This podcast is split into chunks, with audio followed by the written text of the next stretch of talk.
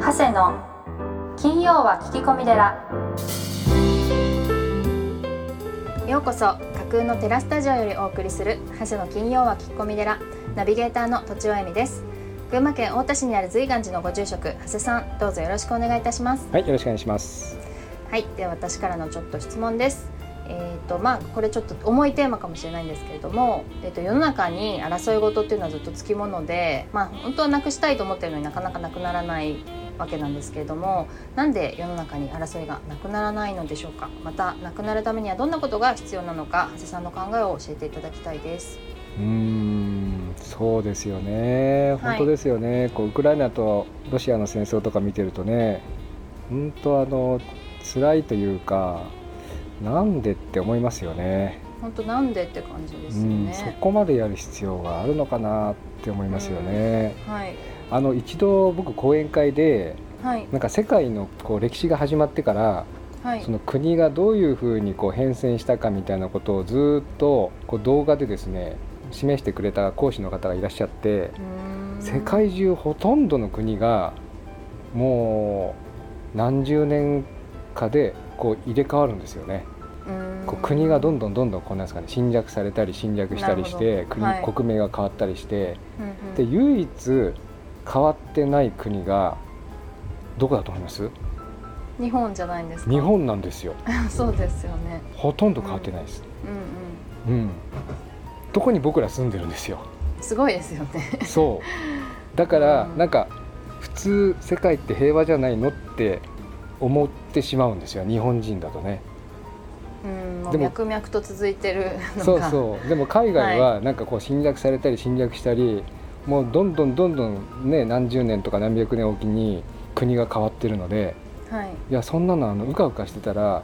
あの侵略されちゃうのが普通だよって考えてる国がほとんどなわけですよね。はいだから日本って本当に平和なんだなっていうのがああってーはいあのうん仏教的に考えるとはいよく言われることですけど樽を知るっていうかあーあの仏教的な幸せがその割り算でいうと分母が煩悩なんですねはいで分子が感謝なんですよだから小さいことにちっちゃなことでも感謝を大きくしてとはいでなるべく自分の煩悩を少なくしてあの欲望を少なくしていくっていうのがだから樽を知るですよねなるほそどれが、まあ、幸せの方程式だよっていうふうにおしゃお教ーえているわけですけどはいまさになんかこう今の戦争とか反対じゃないですか、うんあ本当ですねなんかあのこんなに持ってる人がうんさらに領土を広げようみたいな、うんうん、どんだけ広げるんですかみたいな、はいね、それはあの人を殺めてまでううんん、そんなことしてあのどうするんですかって思うけれどもうんはいでもなんかこう戦争って最終手段ですよね、そうですよねはいうんなんかいろんなこう、ね、国と国との事情があってで話し合いで解決できなくてあのそれで最終的に武力でっていう話なのでなんか戦争法的には一応なんかそういう解決方法も認められてるみたいですけどうんうんなんか戦争っていうのはあの起こした方も起こされた方もなんかどっちも不幸になるなっていうふうにうん思ってはいもうあのねない方がいいですよね。うんうん仏教ではその不幸の方程式っていうのもあって、あそうなんですうねんはいあの痛みかける抵抗なんですよね。あ抵抗うんなるほどだかはらいお互いに、あの抵抗するのをやめてはいどっかであのなんていうんですかね手打ちっていうかうんあの早く一刻も早くなんかどっかで手打ちした方がお互いいいですよね。まあ確かにうん頭で考えると分かりますけどね痛い時に抵抗しないっていうのはなかなか難しいことなんでしょうね。そうですね、うんあのなんか子供の絵本に「北風と太陽」ってあるじゃないですかあはいあれすごい絵本だなって最近僕気づいたんですけど、はい私も子育てをしながら日々実感しておりますうん、が、なんかはいなんか多くの人が北風やっちゃってるよねって思って、そうですよね。うんはい、なんか勉強しないとねあの何々しないよとかうんあの結構みんな北風でやってるなみたいな、そうですね、うん、本当は太陽を照らした方がすぐコート脱ぐのにって思う そうですねはいそうそうそうそう、ありますうんね、どっかで早く手打ちをしてなんかね戦争やってる場合じゃないんじゃないですかって思いますけどね、まあ、お互い、うん多分世界のこう歴史とか戦争を紐解くとなんかいろんな要素が絡まってるんですよね、あそうですよね単純じゃないから、うん、単純じゃない、はいそのその国の状態とか経は済い状態とか人口とか気候とか周辺の状態とかもいろんな情報が入り乱入り乱れて、はでい、最終的にそうなっちゃったっていうのがあるから。うなんかそうなる前になんとかできなかったのかなって思いますよね。ん、なるほどそうですうね、んまあ、でもそれでね起こしてしまったら、まあ、一刻も早くどっかで手を打ってなんか終わるといいですね。う、うんんはい、はあい、りがとうございます。なかなか答えは出ませんが、その仏教のですね、幸せの方程式と、うんそれから不幸の方程式っていうのをちょっと覚えておきたいなと思いました。ありがとうございます。はい、よろしくお願いします。はいでは、えっ、と今月8月のゲストをご紹介します。柿椿経営法律事務所所属弁護士岸田明彦さんです。長谷さんよろしくお願いします。はい、よろしくお願いします。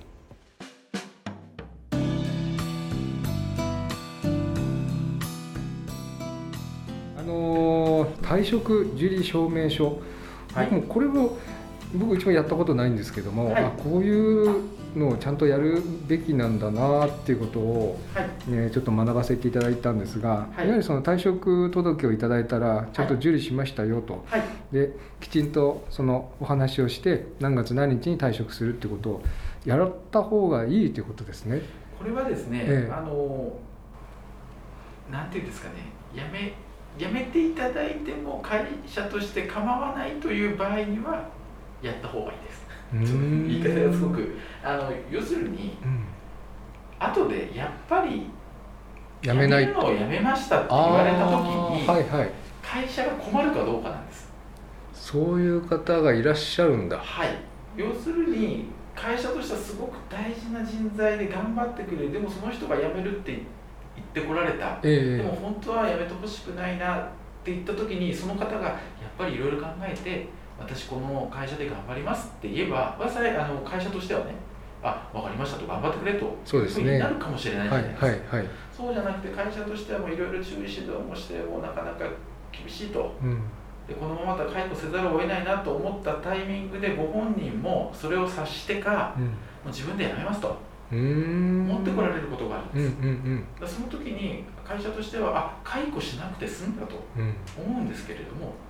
後でなんかいろいろ調べたらいや退職届出すより会社から解雇って言わせてそこで争ってお金もらった方がみたいないろいろ書いてあるわけですよ、はいはいなんでやっぱり辞めましたみたいな形であ撤あ回されたりうんうん家族に相談したら、うん明日からあなたどうするのと、うんうんあ社長に謝ってうん撤回してきなさいとあー言われたりするんですねなるほどその時に会社としてはえええ退職届はもらってるのでえ本来勝手には撤回できないんですえうーんなので別にそれで紛争にならないんですけど、うんただ人によっては退職届をきちんと社長だったりに出さずに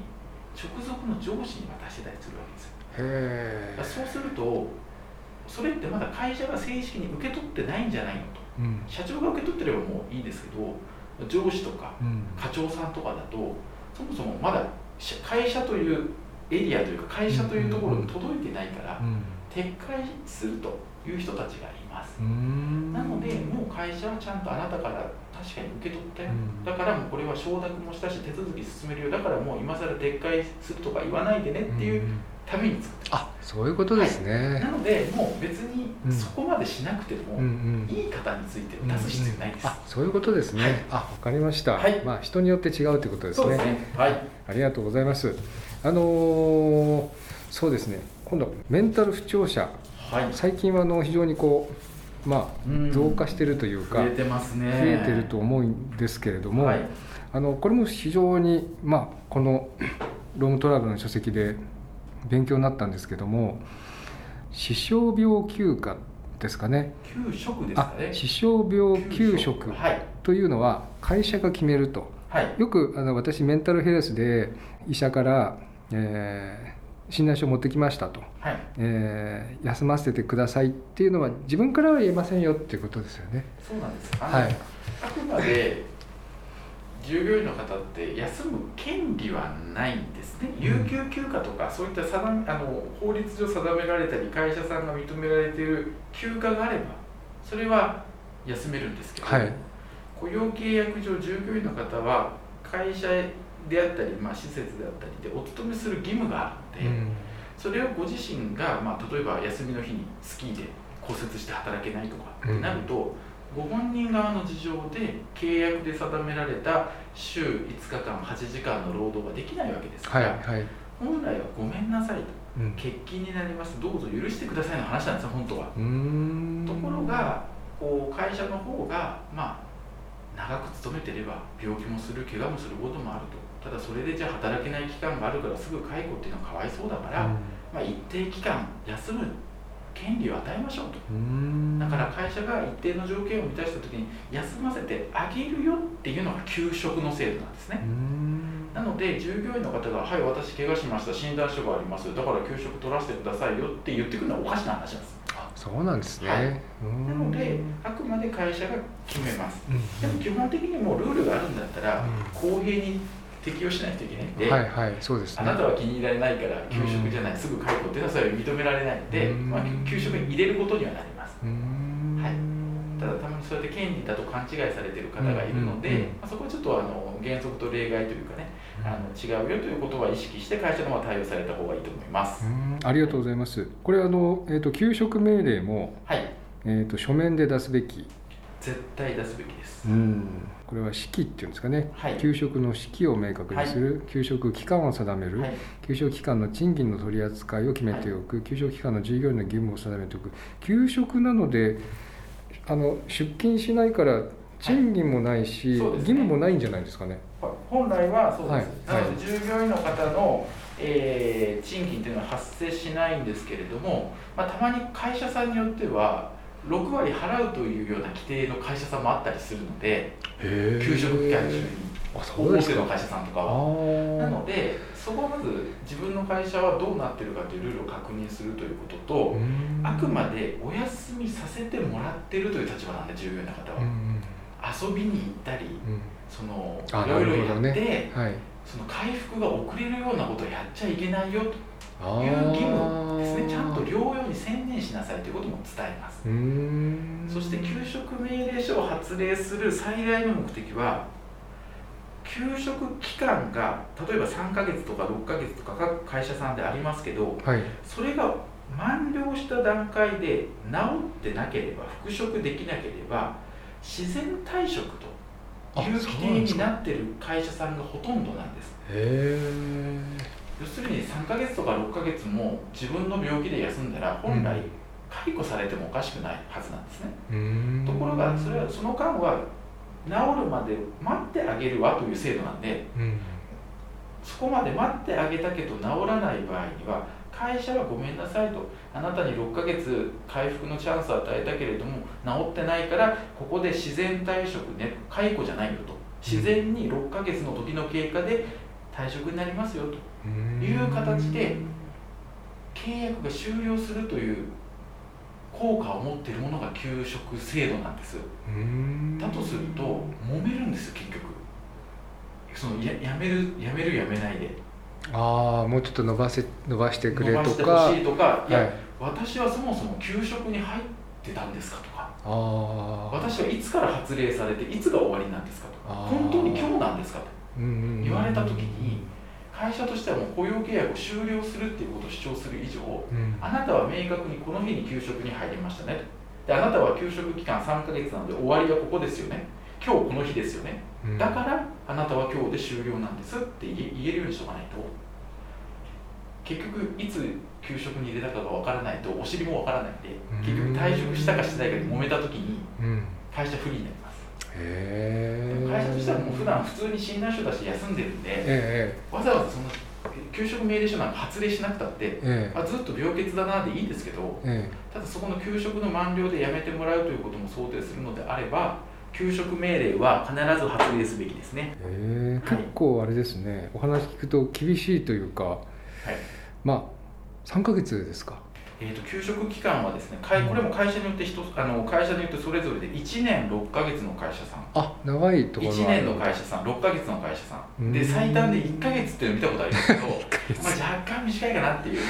例えばご病気とかそう大で怪す我とかまあいろいろありますよねあるのいで、1ヶ月ってどうかなっていう気もするんですけど、えただ会社の言い分としては給食制度ってそもそも労基法上設ける義務がある制度じゃないのでえあそうなんですか、会社がこの人従業員の方にどれだけの期間休ませてあげるかっていうだけの話ですからう、んそれは1ヶ月だろうが3ヶ月だろうが本来それは自由なはずなんですうんただもう世間相場的にやっぱり3ヶ月とか6ヶ月とか見てる会社さんが多いのうで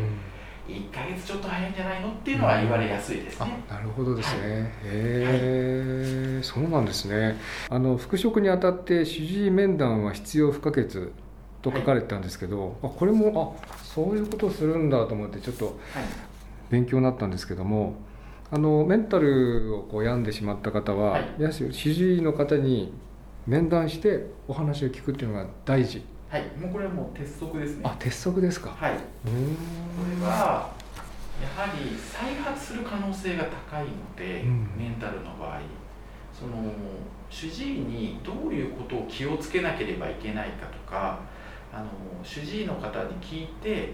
言われた通りというかそこでちゃんと話も聞いてその上で会社としては復職させたとうーん再発する可能性が高いで再発するときに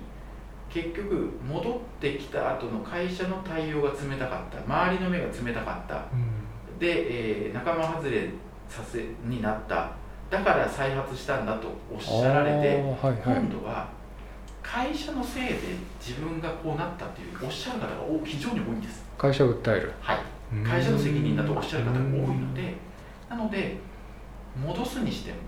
きちんとうちの会社はこういう仕事があります出張があります残業これぐらいあります大丈夫でしょうかとうんでもし難しいようでしたらまだ復帰可能と書かずにもう少し療養が必要と書いていただいた方がいいと思いますとかうーんいう形で主治医の先生に責任取れと言って一筆か書いてくれと言っても書いてくれませんからでそうですねもそれでいいんですうーんも会社の方でお考えになっていただければいいですっていう言葉さえもらえればうんだってお医者さんから会社で考えてくださいって言われたんでうん考えてやってますとうんいやお医者さんからこれとこれとこれとこれは絶対 NG だよって言われてる方がしんどいんですうんうんうんそうです残ね業ダメ出張ダメはい全部ダメって言われたら困るんでうんむしろいや僕たち皆さんの会社なんてわからないからうんあとは皆さんの方で判断してくださいうーんあであれば会社はこういう仕事があってこういう業務があるってことはうんお医者さんにお伝えした上うんうでん特に NG 言われてないんでであればやらせていただくとなるほどっていう意味で保険をかけるんですはあ保険なんだそしてそれを従ってやったのに再発したってことになると、えうちの会社の仕事は多分合わないんですえうんなので次うんに再発してしまった時に前回お医者さんも OK で気をつけることも聞いた上でやったそれでも短期間で再発したうんだとするとまたここで頑張って回復してまた再発するよりはここで違う道退職して他の会社さん見てみるとかそういうこと考えたらどうっていう退職の話しやすくなるんですうー、んその意味でもきちんと主治医の先生に話を聞くというのは、んんうんまあ、マストですねなるほどでやっぱりねお医者さんはご本人の気持ちも代弁して書かれるので、ええ会社はまだ治ってないだろうと思ってもえお医者さんにこれ実はまだ治ってないでしょって言ってもいやいや大丈夫ですって絶対言うんです、えうんなのでいやそこで実はまだ治ってないんですけどね患者であるその従業員の方が「いや治ったって書いてくれ」って言ったんでとりあえず書いたんですよって絶対言わないんでうん絶対言わ ないんでっそれはそうですよねていうことは治治ったって出てきちゃうんですどうしてもうんうんうんで主治医が治ったって言ってる以上、うんこの診診断書が怪しいとか嘘だって我々知ろうとか言うわけにもいかないし、うんうんはい産業医の先生にお願いしても主治医がそう言ってるからってことになるんで、うんうんうんじゃあいかに安全に戻すかなんですねなるほでど安全に戻すためにはちゃんと主治医に聞いたもんっていうのがはいあった方がいいんでこれマストですあーはいなるほど。いや勉強になります。はあいりがとうございます。はいあのえっと労災認定はいこれもあのまあ素晴らしいことが書いてございまして、はい人事の担当者に丸投げしないことが大事はい結構やりますよねそうですねあの丸投げ反抗しといてとか手続きしはいといて僕僕も僕 もそうですけっどあやっちゃダメなんだなってていいううの形が内容を見て、はいあの反抗してくださいうーんはいやはりあの傷病手当と言われるいわゆるこう業務外でお怪我をされてお休みされる場合は会社の方が証明する事業主が証明する内容って、まあ、いつからいつまでお休みされたかとかそういうことの証明なんですけど、労災のこの業務上災害の証明の場合にはその一つ項目としてどういう原因で怪我になったのかという欄があるんです各欄。はいはいでそこに会社の方が認識していることと違うことであったり従業員の方が自分の思いを書かれたりうんあとは白紙のまま持ってこられたりしておおでそこに観光を会社が押してしまうとえ後で従業員の方が自分で書会いちゃう社がこんな悪いことしてだから僕はうんうんメンタル疾患になったんだとえうかん書かれてしまう可能性があうんうっーてんそこの災害および発生の、おまあ、原因ですかねうん発生の原因という欄をちょっと注目してみていただいてなんとこの災害の原因及び発生状況の欄はちゃんとあの経営者に確認してこう書いてありますけど押していいですかとうんもし押しちゃいけないものであればちゃんと説明をして、あのこれハンコがなくても労災申請できるからそれはもうちょっと手続き進めてくださいというような形で安易に押さないうんこれは気をつけてください証拠になりますうん会社がそういう対応でこの事故が起きたということを積極的に認めるハンコなんでうーんはい今これはあれですね柿椿法律事務所に、はいあの顧問契約した方がいいですねあ、もう、いや、ありがとうございます。ね結構今保育園でも介護系でも障害者福祉でもやはり、、まあ、僕らもそうですけど、まあ、多分うちなんか早いと思うんですけどやっぱはい顧問弁護士はがいらっしゃらないとこがもい、うほとんどなのではい、あのつけた方がいいよっていうふうに僕なんかそうですね同業者の園長先生に言言ってますけどね。労災は多いでしょうね、あのやっぱりこう、利用者さんとのトラブルでメンタルになる方もいらっしゃれば、うん本当に解除というか、こう異常するときに腰痛めたとか、そうですねよくあるので、はいもちろん本当にあの労災であればきちんと手続き取ってあげないと労災隠しになりますから、対応するにしてもメンタル疾患の場合特に何が原因かがわからないことが多いのうで、んあくまで会社はわからないというスタンスでうん安易にこう証明しない方がいいかなと思います。うんいやはい勉強になりました、ありがとうございます、ちょっと時間が迫ってるんですけど、あはえっ、とハラスメントですねこれはあのー今パワハラとかセクハラとか、はい、もうあの全盛期というか、そうですあね。の非常に気にしないといけないんですけどもあの初動が重要とはい、いうことを書かれておられますけれどもこれはどういったことでしょあのハラスメントの被害を受けている方もしくは受けているとお思いになっている方というのはやはりそれなりにいろんなお気持ちを抱えて会社であの勇気を振り絞って、う、うんまあ、相談されるわけですからその時にいかに会社が親身に対応するか迅速に対応するかそこで結論よりもその対応そのものが悪いとですね、まあ、恨みに変わるのですよここは。なのできちんと何があったかでどういう事実があったか、でその事実についてこれからこういうスケジュールで調査をしていきますとうんで大体1ヶ月後ぐらいに調査結果をお伝えしますみたいな形でこの後何が待ってるかちゃんと説明をしてああれーこの後相談したのに何も連絡がないとかええ今どうなってるんだろうというその気持ちが高まれば高まるえほえど、えやっぱりこう会社に対する不信感がつながるんえでああ初そうで動のす部ね、分でちゃんとこういう対応する、うんこういうふうになりますと。うんでこういう手続きになりますけどちゃんと説明した上でやっぱり対応するというのはすごく大事で結論としてハラスメントと認められないケースも多々あるんですよはいご本人の方のまあちょっとこう過剰にというかね少し、はいあのー敏感になられているところがあったりするので、うんうん結論としては望みの通りにならないかもしれませんけど望み通りにならない時に望み通りにならない結論に対する不満というよりも全然会社が調査を本気でやってくれなかったとか最初の時のもう相談者の対応が冷たかったとかそういう形で論点すり替えて会社に対しておっしゃられることが多いのでやっぱり手続きちゃんと取っていかないと、えーこのもう4月からあですね令和4年の4月から中小企業でもこういった、えーパワハラの防止措置についてはあーこう措置を講じなければいけないということになってますしこのハラスメント対応というのは本当に、えーきちんと相談に乗るというところ、まあ、これ結構大変なんですけどうんやっていただく必要があるかなというふうに思いまうす。んあのセクハラの有無を確認する相談者の話を聞く、ヒアリングメモを作成する、はい関係者への調査実施をあらかじめ被害者に説明しておく加害者のヒアリングは日を明けて2度行うこれこれおも面白いっていうあかはいへえって思ったんですけども、はい、あのこれはですね、えやはり人間やましいことがあるととっさに嘘つくんですえ、そういうことですが、か。はいでうん特に加害者の方に、うんあの事前に明日あなたにハラスメントのヒアリングするよとは言わないんです基う本んその日当日うーんいきなり呼び出すぶっつけはい、とというのは事前に伝えるといろいろ弁解を考えられる証拠を隠滅さされる可能性がある関係者に報復をすぐにする人間もいるのであなのあ危ないですね。よ突然呼び出してええちゃんと報復もしちゃいけないとか、これから調査するっていうのは全て伝えてその場でやるんですそそうするとですねなるほど。あなたこういうことやりましたかってとっさに嘘つくんですようんうんでそこであのいや言いましたとうんうん。とそういう暴言を吐きましたでも実はこういう理由があったんですというその評価の問題であればいいんですうーんただ事実叩いてないとかうん言った時にはとっさに嘘ついててもうそれを前提にこの後調査進んでしまうと被害者からすると叩かれてるわけですからあそうです事ね実。はいそうはいであればはい。でもう泥沼の戦いなんですうーんなので1日2日空けてもう一回加害者呼んで、うんこの間はあの叩いたことないっておっしゃってたけどちょっとしばらくもう一回よく考えてみてあのどうですかそれ変わりませんかって聞いた時にいやーあの時確かにそう言ったんですけど、まあ、よく当時のことあの時はちょっと、まあ、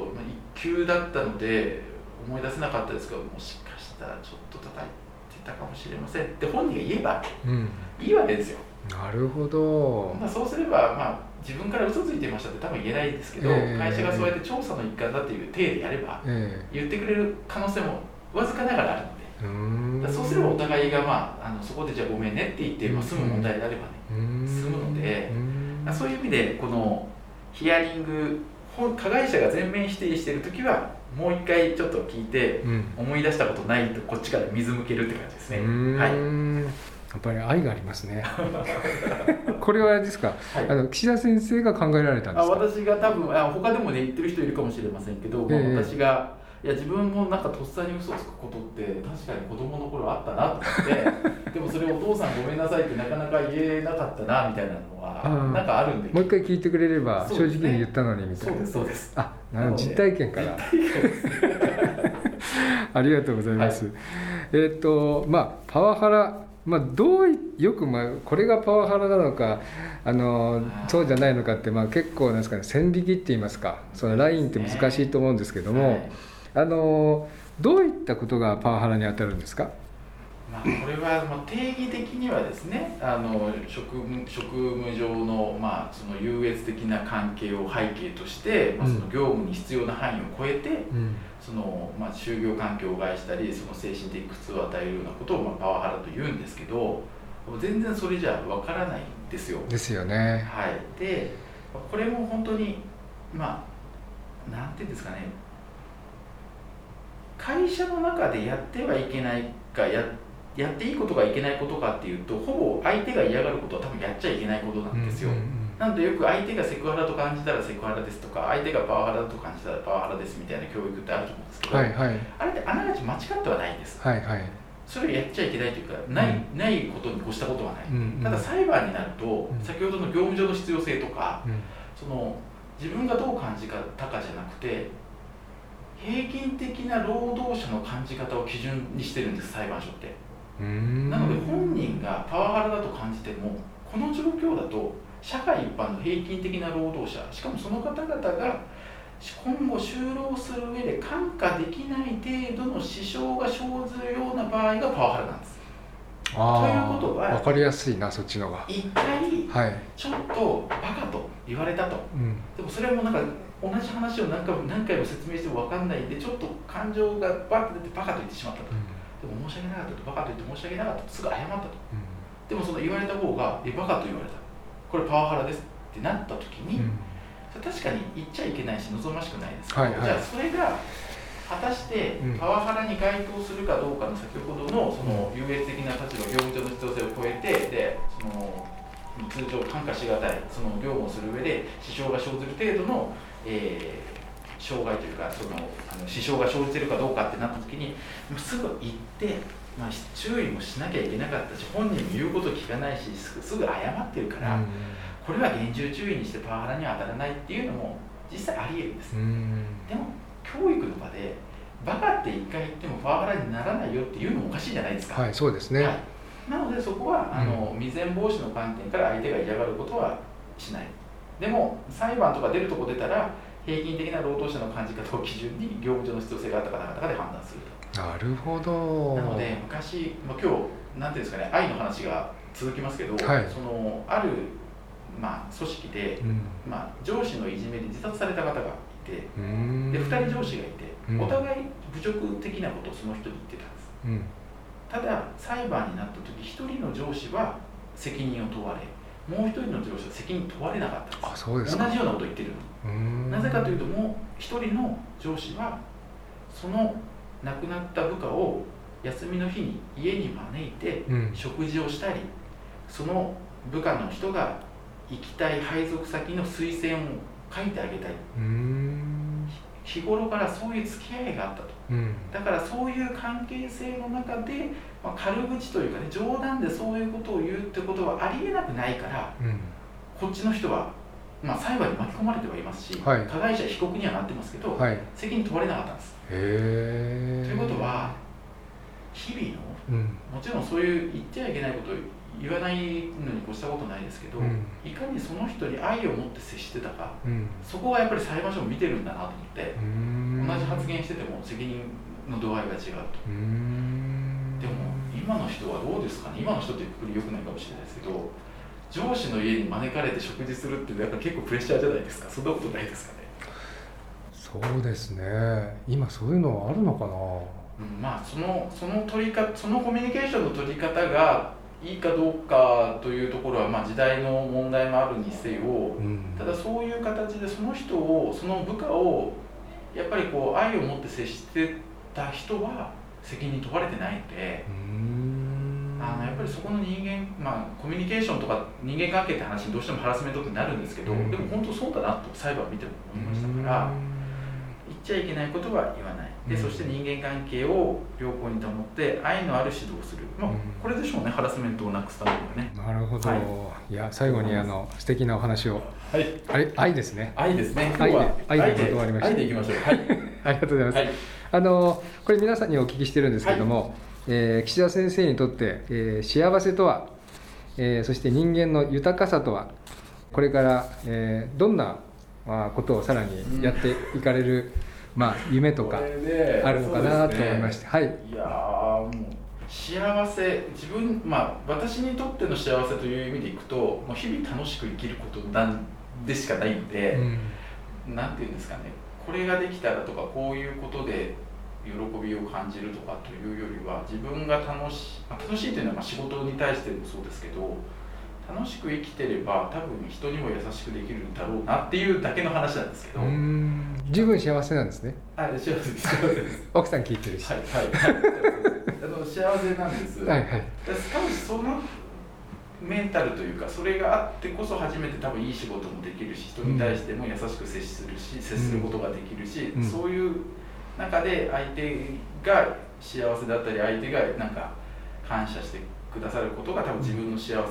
喜びにもなると思うんで、うんだからまあまあまずは自分が楽しくなんかねなんか自己中心的な感じに聞こえますけど自分が楽しくうん生きる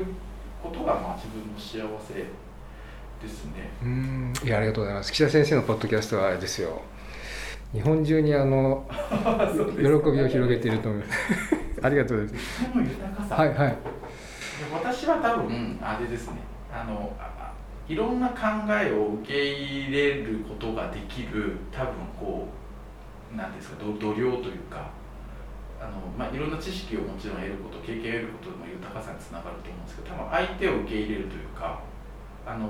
もう今日ちょっとあのお伝えしたか忘れましたけどあの労働事件の時に、はいやっぱり経営者って人を恨むんですよ労働者を。うん経営者が労働者を恨むこの労働者けしからんこの人のせいで自分の会社がとかになはるんいですけはいど、うん僕はもう人は憎まないでくださいとうん憎むな事件にしてくださいくれと、うんうんうん事件は憎んでいいけど、うん人は憎まないでくださいだから相手から挨拶私あの裁判所とかいろんなとこ行くんですけど必ず相手にも挨拶しますどんなにこじれてたりどんなに罵声を浴びせらさせられあ浴びてもうんそれは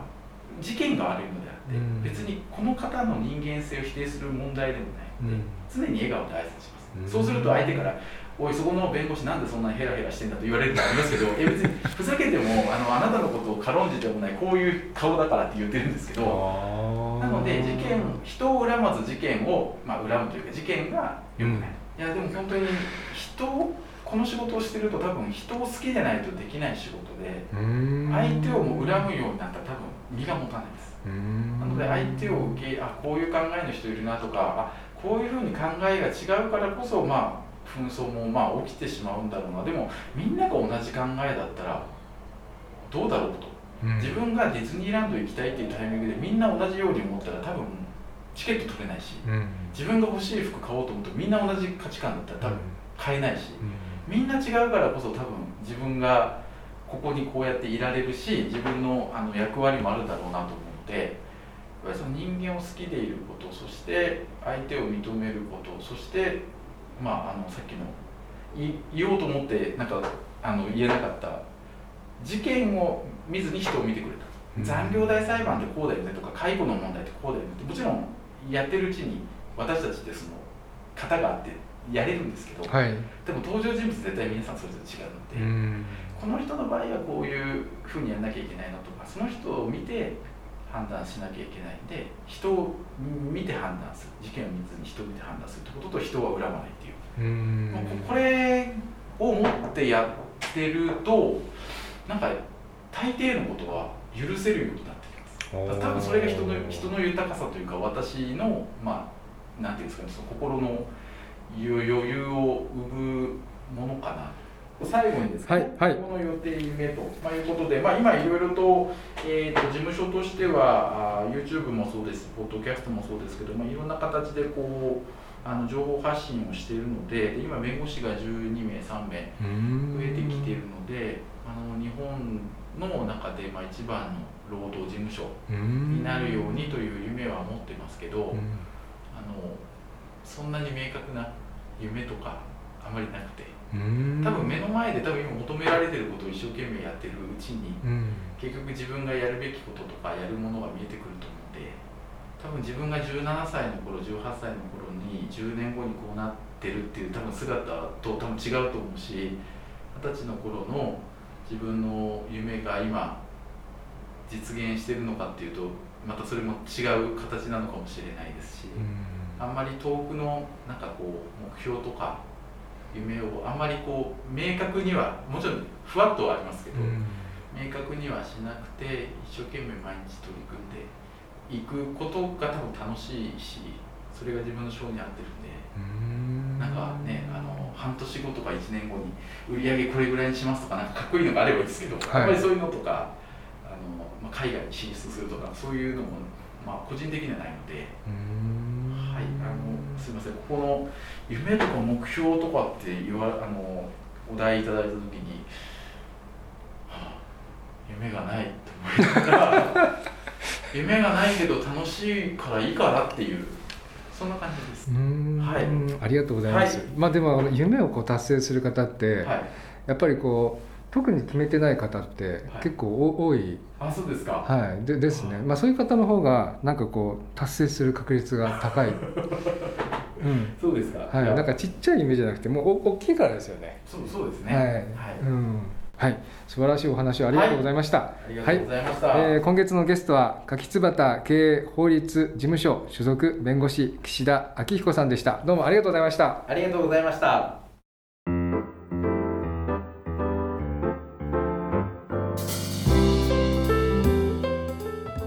8月のゲストは柿椿経営法律事務所所属弁護士岸田明彦さんでした長谷さんいかがでしたかはいあのとちおさんとポッドキャストされてるじゃないですかはい結構僕あの好きであの弁護士さんのポッドキャストを聞いていてはいあの非常に勉強になるんですけどはいあのりがとう岸田さんっございてあの労働争議されていてますはいあの会社側の弁護に立つと思うんですがはいあのこの方恨まれない方だなっていうのをで すね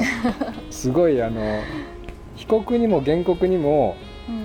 うん喜ばれて裁判終わるんじゃないかなっていうふうなことを うん感じたんですよね。なるほどなるうほど、ん、でどうですかあの都庁さんいつもされていて。あそうですね本当にこう不機嫌なことがないですしいつもテンション高いし、うんこう今はリモートですあの収録してるんですけど前うんうんリアルで収録してた時はもうドア開ける瞬間ニコって満面の笑みでいつも入ってくるっていうの が、でもなんか裁判とかだと何笑ってるんだって怒られるから笑うのやめたみたいにおっしゃってたこともあったのであーもしかしたらちょっともうちょっとあの違うのかもしれないですけど印象が、うんうんうんうんまあ普段はすごくにこやかで、うんうん機嫌が良くて、うん歌も歌ったりなんかしてうん、あ歌を歌ってる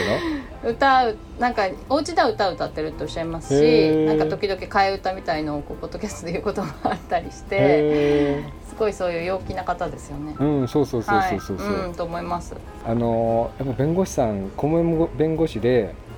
皆さん会社される方はまず第一にあの岸田さんを雇った方がいいと思います。うんすごいはい。あの、はい絶対弁護士さんお墨付きで必要だと思いますね。あうんーなんかいらないトラブルになっちゃうってことですよね知識がなかったりすると。あの泥沼化した時あにー初めて弁護士さんのとこ行くとうんうん高くつくんですよ。そうですよね。うん。であの弁護士さんも大変になっちゃっはいて、はいあの僕らも大変になっちゃうんで大きくなる前に摘み取るみたいな。確かに確かにはい、あってうちもあの顧問弁護士いるんですけど、はいあれですよね保育園とか介護施設って多分ほとんどいないと思います、ああそういうのをあの契約してる方がってことですうね。ん、あのん大抵皆さん1園とか1施設でやってらっしゃるんではいはいはい。多分顧問弁護士を自前で雇ってる法人って僕ほとんどないと思いますね、えーうそうなんでんすね、大きなところ以外はすごいうーんそうするとなんかこう問題が起きた時に初めて弁護士さん探すとか、うんまあ、岸田さんポッドキャストされてるんで岸田さんに連絡するとか、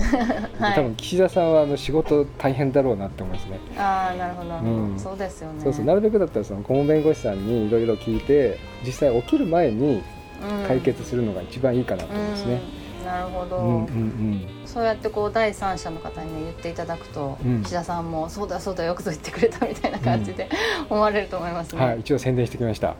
りがとうございますはいでは今月もありがとうございましたはい、どうもありがとうございました。はいじゃあ次回のゲストもお楽しみに、はい、よろしくお願いします。